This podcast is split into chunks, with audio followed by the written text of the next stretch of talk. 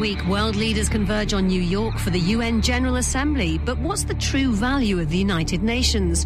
Water cannons are fired during a three way wrangle over islands in the Far East. But what does it say about China's military plans? What do the Lib Dems think about defence? And why 25,000 marchers are expected on the streets of Belfast this weekend?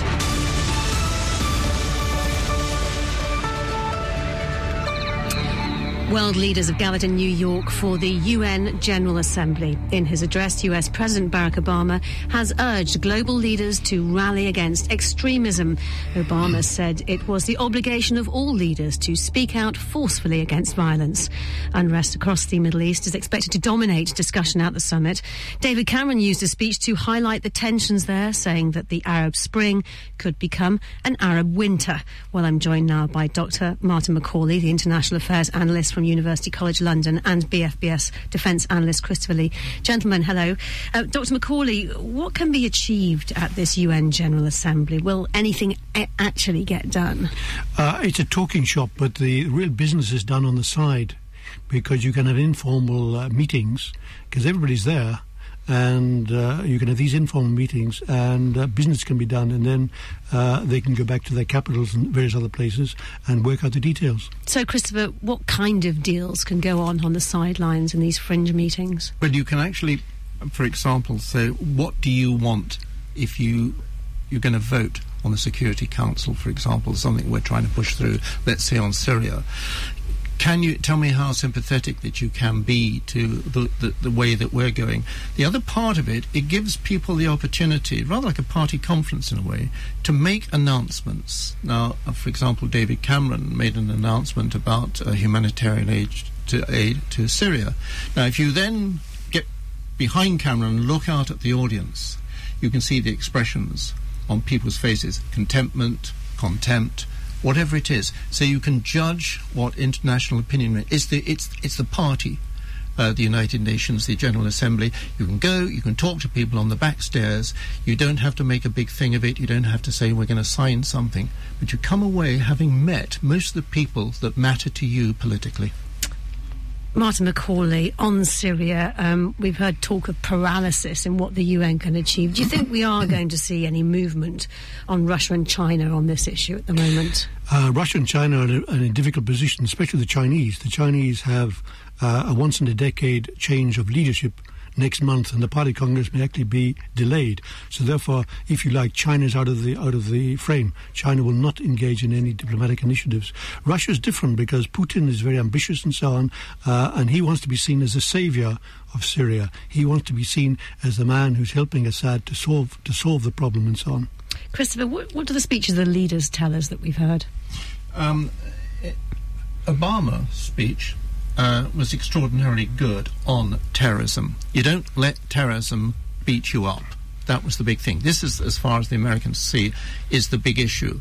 Now, what is fascinating, of course, is that this got nothing to do with the main thing on his mind, like getting re-elected on November the sixth uh, against Romney. And so, what he was talking about then was a policy decision, a foreign policy, announcing his foreign policy attitude, which won't have any effect whatsoever on his electoral chances mainly because it's still the economy stupid and people not much interested in what he has to say there. Whereas Cameron was very forceful. He gave an absolute fanging to the United Nations, to members, uh, to, implicitly to China and, and, and to Russia. And this was considered, along the people I've spoken to at the UN, not the British, this was considered actually uh, quite a memorable speech from a Prime Minister. So you think Cameron did, did a very good job there? Cameron did the money. Martin. What do you make of what David Cameron said? Uh, I would say that from the Russian and Chinese point of view, they will dismiss it.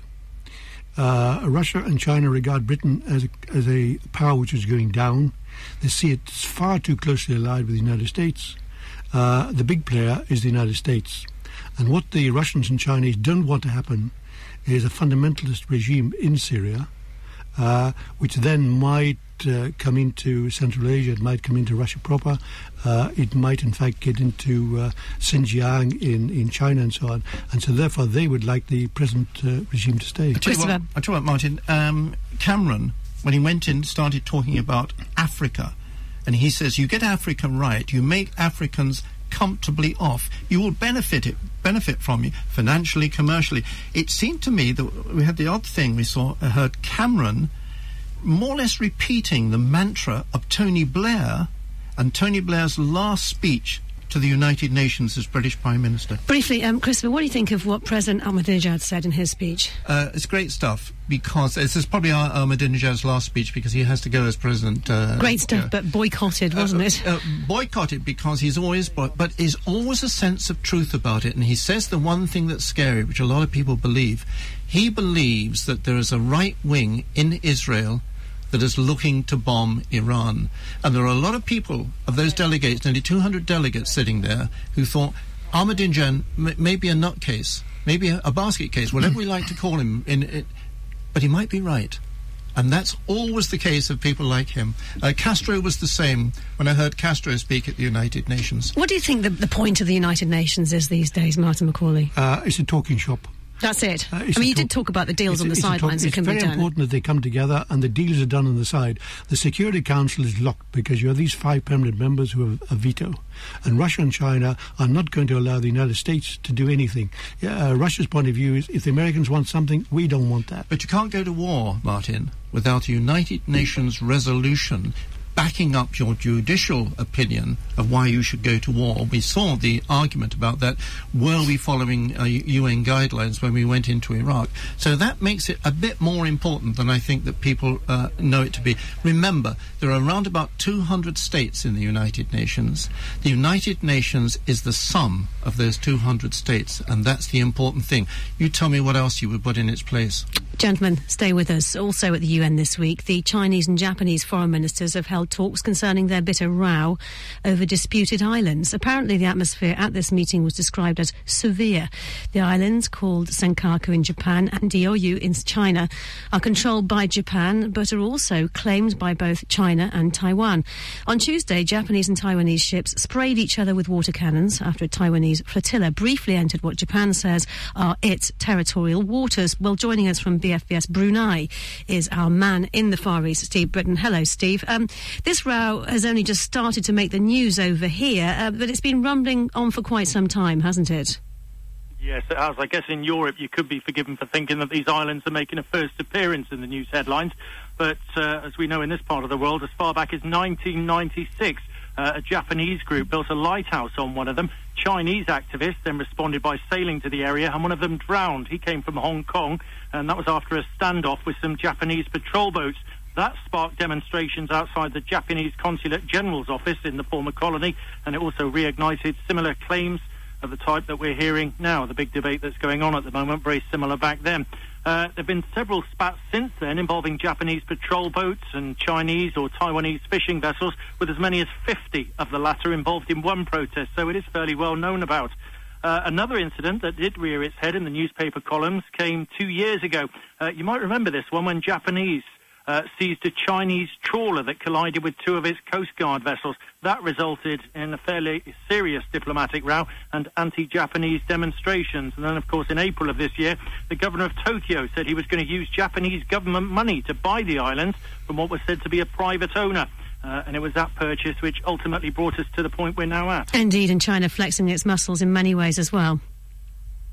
Uh, it's it's been gaining pace. It's got to be said across the area of the South China Sea, virtually all of which they're now claiming, um, which is not surprisingly. This sounds very familiar as well. It's said to hold some very valuable energy reserves and fisheries, as well as being home to some of the world's busiest shipping lanes.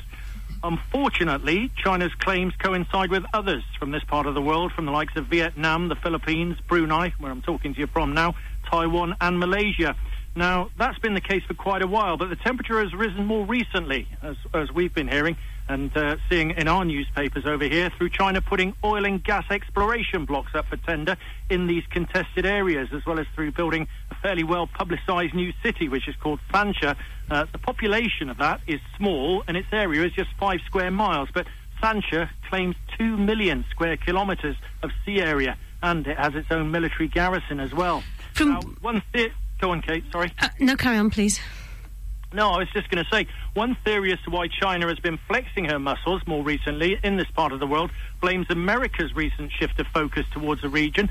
That's said to be giving the countries that are contesting China's claims greater nerve to do so more aggressively, the likes of the Philippines and Vietnam especially. Uh, Steve, stay with us. Um, Martin McCauley, how concerned do you think we should be about the stability of this region? Well, Leon Panetta, the U.S. Defense Secretary, when he was in Tokyo and Beijing, uh, pointed out that uh, the Japanese and Chinese could actually make a mistake. Somebody could misjudge a situation which could then escalate into something much more serious. And he appealed for calm and so on. But from the Chinese point of view, they they must uh, underline their sovereignty. Remember that uh, uh, relations between China and Japan have been difficult. Uh, Japan was in China from 1931 to 45, uh, and uh, it was in Korea as well. And the memories of that are still fresh in the Chinese mind. So therefore, they are not going to give in to the Japanese. Uh, Christopher, on that point that Steve was making uh, about the US moving its focus to the Pacific, what will America be doing about this at the UN General Assembly? At the Assembly, it just it is been is having these bilateral talks trying to calm down people who might oppose them, who might get onto, in this, if you like, the Chinese sharp band, bandwagon. But there's one thing that the, that's happened this week, and that the Chinese have put on display or launched or commissioned their first aircraft carrier. And the Americans at the United Nations are saying, look, there is evidence that China is expanding militarily in the area. Now, this aircraft carrier doesn't have any planes, it doesn't have any pilots, it doesn't have any helicopters, and really it's going to be a training ship. And but it's the beginning. It's the beginning of learning something that you need to learn. If you have a heli- uh, aircraft carrier, you you suddenly got into the business of force projection, and force projection is the most powerful uh, military force in the world, and the Chinese have never been there. Martin, uh, what, what are China's military strategies and intentions, do you think? Well, Mao Zedong in the 1950s told his navy and his military, we're going to take control of the Pacific. So therefore, China has said uh, that it it should control the region up to the Hawaii, and the Americans can have Hawaii to the United States. That's their goal, and they've put down various markers and so on. And uh, they have told Malaysia and Vietnam and all these other countries uh, that they will deal bilaterally with them because Vietnam, Philippines want the Americans to come in and negotiate with them. They said, no, it's going to be uh, Beijing to you and so on, uh, because our, our will is the important will. We are not going to make concessions. Gentlemen, stay with us. Steve Britton in Brunei, thank you for your time today. Still to come this week, we head to the Liberal Democrat conference in Brighton to hear the party's thoughts on defence. And at least 25,000 people are expected to take part in parades through Belfast on Saturday to mark 100 years of the Ulster Covenant. BFBS SITREP. The proposed mega merger between Britain's biggest defence supplier, BAE Systems, and the European giant EADS was never going to be easy. The deadline for submitting detailed plans of how it would work is October the 10th, and already the German Defence Minister is asking for an extension. Earlier, I spoke to BFBS reporter Will Inglis, who talked me through some of the conflicting interests that need to be overcome by the main partner countries, namely Britain, France, and Germany, before any deal can proceed there's all sorts of national interests that the, the three main players here, the UK, France, and Germany, will want to protect. Most obvious amongst those, uh, as with, with any merger of this nature, really is jobs and uh, just where some of this uh, manufacturing will take place. BAE Systems, of course, is the UK's largest manufacturer. They make uh, warplanes, for instance, at Warton. Now, that work uh, is duplicated, literally duplicated in three other places in Spain, in Germany, and in Italy. There are rival production lines also churning out Typhoons from parts made in each of the partner nations. Now, that deal was done as a way of making sure that the work from the Typhoon was shared around the partner nations.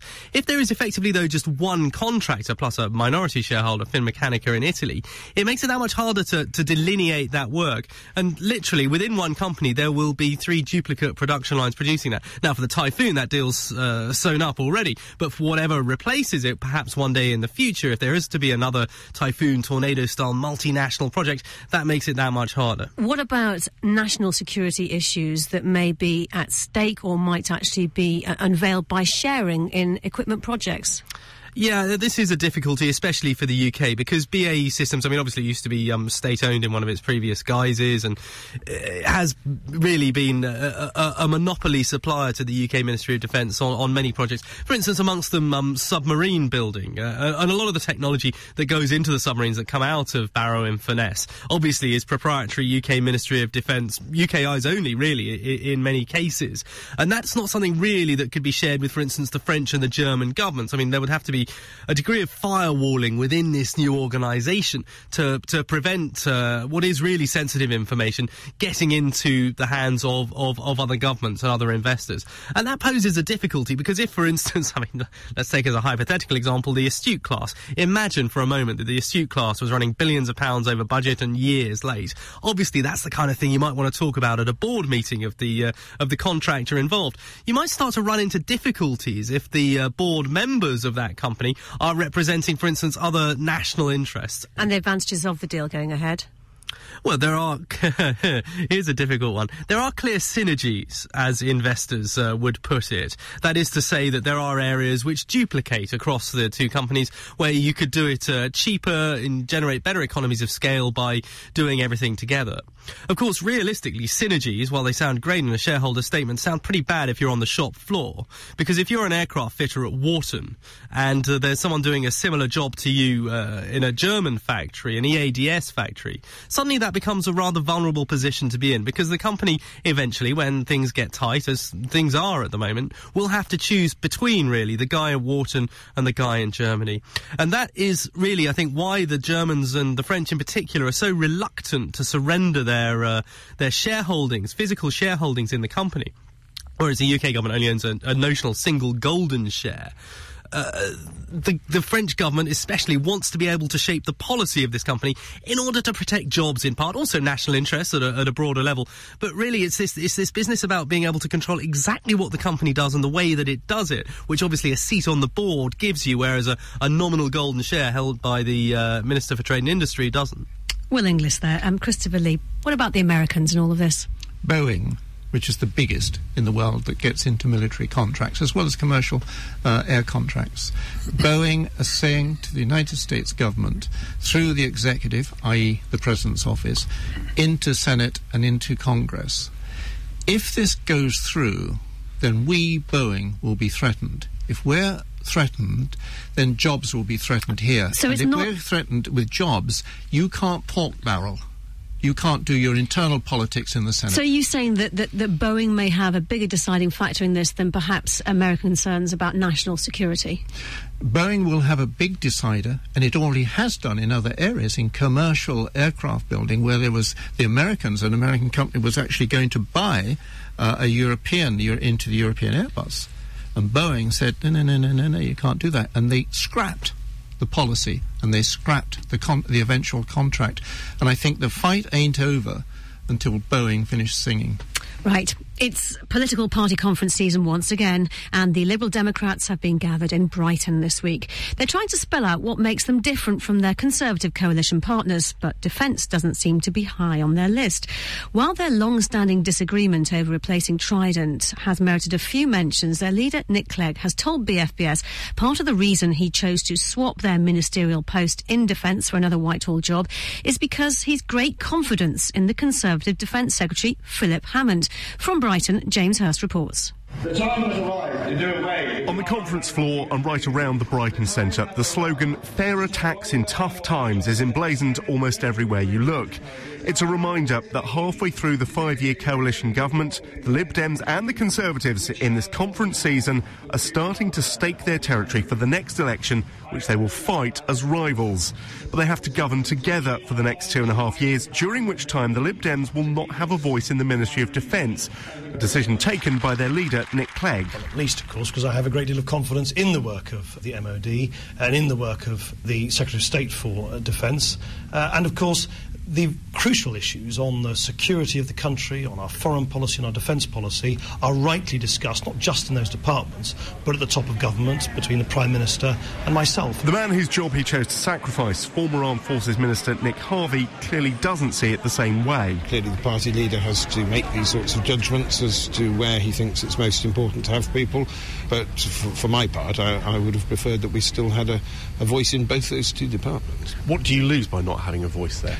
I think the ability to help shape and frame the agenda, which then comes up to the National Security Council and the Cabinet. When I first got involved in politics, a wise old head said to me, always try and get hold of the drafting. The draftsman has a great deal of impact. Do you think you, as a Liberal Democrat, made a significant difference? Can you point to anything which you think would have happened differently had you not been there as a Lib Dem?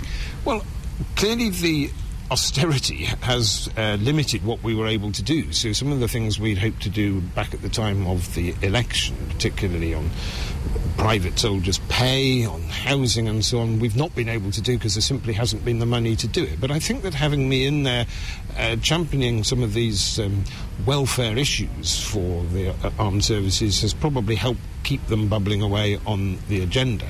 Um, and this is unfinished business because uh, there's a lot more to do. The Ministry of Defence is, is you know, doing what it can on things like military housing, but I think every, everybody involved knows there's still a long way to go. That talk of unfinished business may give clues as to how the Lib Dems start to shape a distinctive defence policy in planned work at their two big conferences next year. And we already know they're working on alternative proposals to the like for like replacement of Trident, designed to save billions of pounds. But what about conventional forces? A question I put to former leader and former defence spokesman Ming Campbell. We need a much higher degree of integration with our European allies, particularly France. And we also need our European allies to step up to the plate and to spend more on defence. You want common procurement to try and keep procurement costs down. You want interoperability.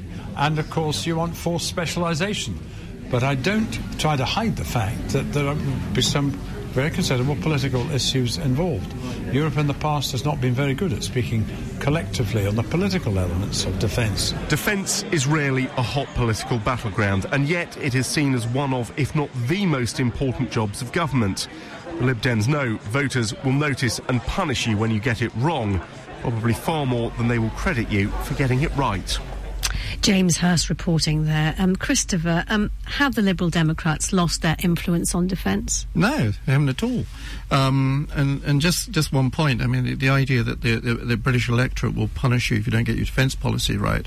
Well, quite frankly, I can't remember a single time I know, when defence. I know what's coming. When defence was a, a, an electoral issue, and that's all that matters in politics. I thought, I thought you were going to say something worse, actually. No, no, no, no, no. The other thing is this. Um, they haven't lost their influence. Uh, one is that Nick Harvey, who was the minister, was chairing something called the Trident Alternative Group. Indeed. And the study.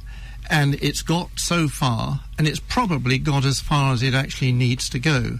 And so, it, it, with, great respect to him, he wasn't doing a great deal. I mean, perhaps you get a knighthood out of this. I don't know, but it's it's that sort of sort of that is that sort of business. You've got to understand they have to trade, and what they've traded for, which is most important. They've traded for another minister, a Lib Dem minister in the Treasury. And at the end of the day, it's the Treasury that will decide defence policy, not the Ministry of Defence. Gentlemen, stay with us. This is BFBS Sit Rep. This Saturday, we'll see between 25 to 30,000 people march through Belfast in the Orange Order's Ulster Covenant Parade. The parade is to celebrate 100 years since the signing of the Ulster Covenant, which ultimately prevented Home Rule being implemented in Ulster and meant the six counties stayed part of the United Kingdom. We're joined now by Northern Ireland analyst Chris Ryder in Belfast. Hello, Chris. Hello there. Uh, last month, seven police officers were injured when trouble broke out after several Loyalist bands defied a Parades Commission ruling by playing music music as they marched past a Catholic church. this parade will march past that same church again. Any concerns about that? Oh, there's very serious concerns about it. You see, the whole crisis started in July when uh, the, the, the main 12th of July parade halted outside the church, and one of the bands formed up a circle and played a song uh, uh, about the Irish famine, which uh, a Scottish court had ruled to be uh, sectarian uh, in relation to it being sung by Rangers football fans in Glasgow and so uh, the, that was videoed and received very wide distribution. It caused a lot of outrage, and that created tensions through July, through August. When the, the, the, next routine parade came in August, um, the Parades Commission said that that band couldn't take part and that uh, the band should only play uh, a single drum beat going past the church. But there's such opposition to the Parades Commission among the Orange Order and, and the Loyal Orders that they defied the Parades Commission. They marched past the church.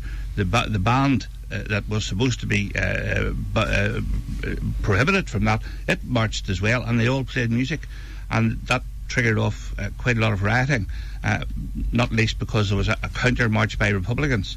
Now that that would normally have been the end of the marching season, but of course this is the centenary year of the Ulster Covenant, and the Orange Order has planned this big march for Saturday, w- which uh, is now filled with tension. Indeed, and just explain the importance of that Ulster Covenant. Well, towards the, the end of the, the 19th century and into the early years of the 20th century, there was a very uh, controversial proposal to introduce home rule for Ireland, uh, and um, the, the, Unionists in the north opposed that.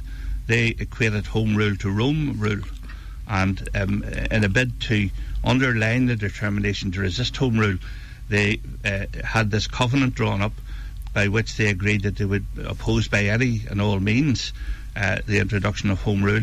Uh, at the same time, they put in hand plans to bring in uh, a massive shipment of arms, which happened around about the same time, and uh, the, this covenant was signed by nearly half a million people um, all over Northern Ireland. Some of them actually signed it in blood, and uh, this was the, the, precursor then to the War of Independence and the Civil War uh, in Ireland, which uh, ultimately in 1922 resulted in partition. But the, the, the, the, the net result of the covenant was that the opposition to home rule was mapped out, and there was always going to be a separate Northern Ireland after that. Martin McCauley, you were born in Northern Ireland. Is the covenant still relevant today? Um, to an outsider, it's not, because uh, one would hope that the two sides would come together. Uh, I was born in Omagh, and we go back there on a regular basis. And Omagh, uh, the, the uh, politics is Sinn Féin and Unionist, and the two sides uh, uh, change the mayor. they agree the Catholics are in the majority, so therefore you accept that. And basically, uh, you accept that uh, both are Irish, one is Catholic and the other is Protestant. But you do have these who are uh, see themselves intensely Protestant and don't really want to come into any association with Catholics. I find it very difficult to understand, uh, but uh, uh, they do. And the only hope is that uh, they will gradually see this. This this confrontation now is, is totally illogical and unnecessary.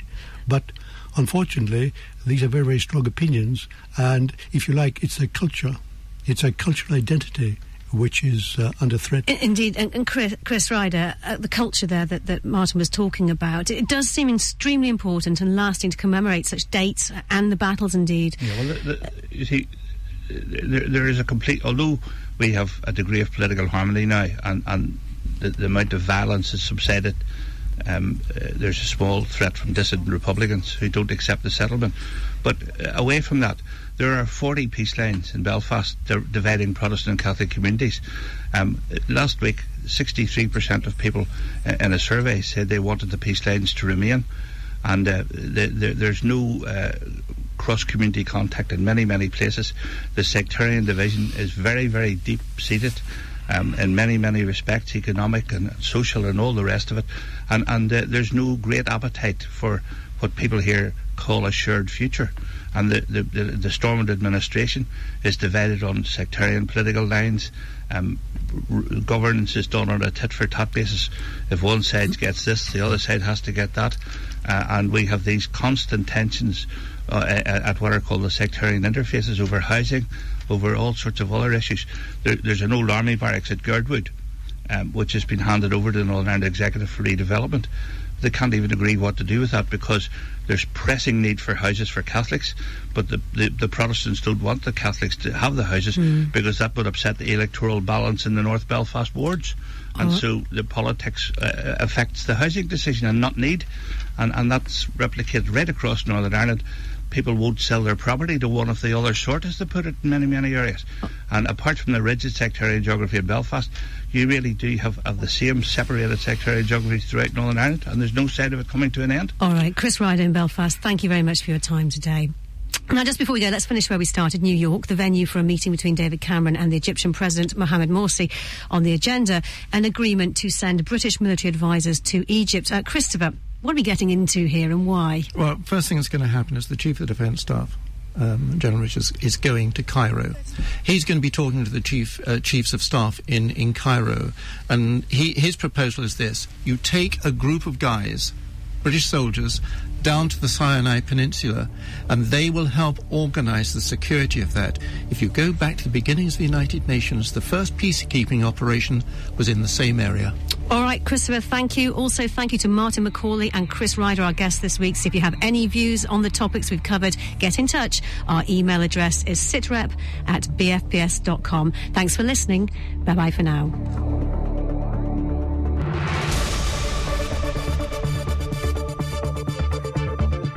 This is SitRep on BFBS.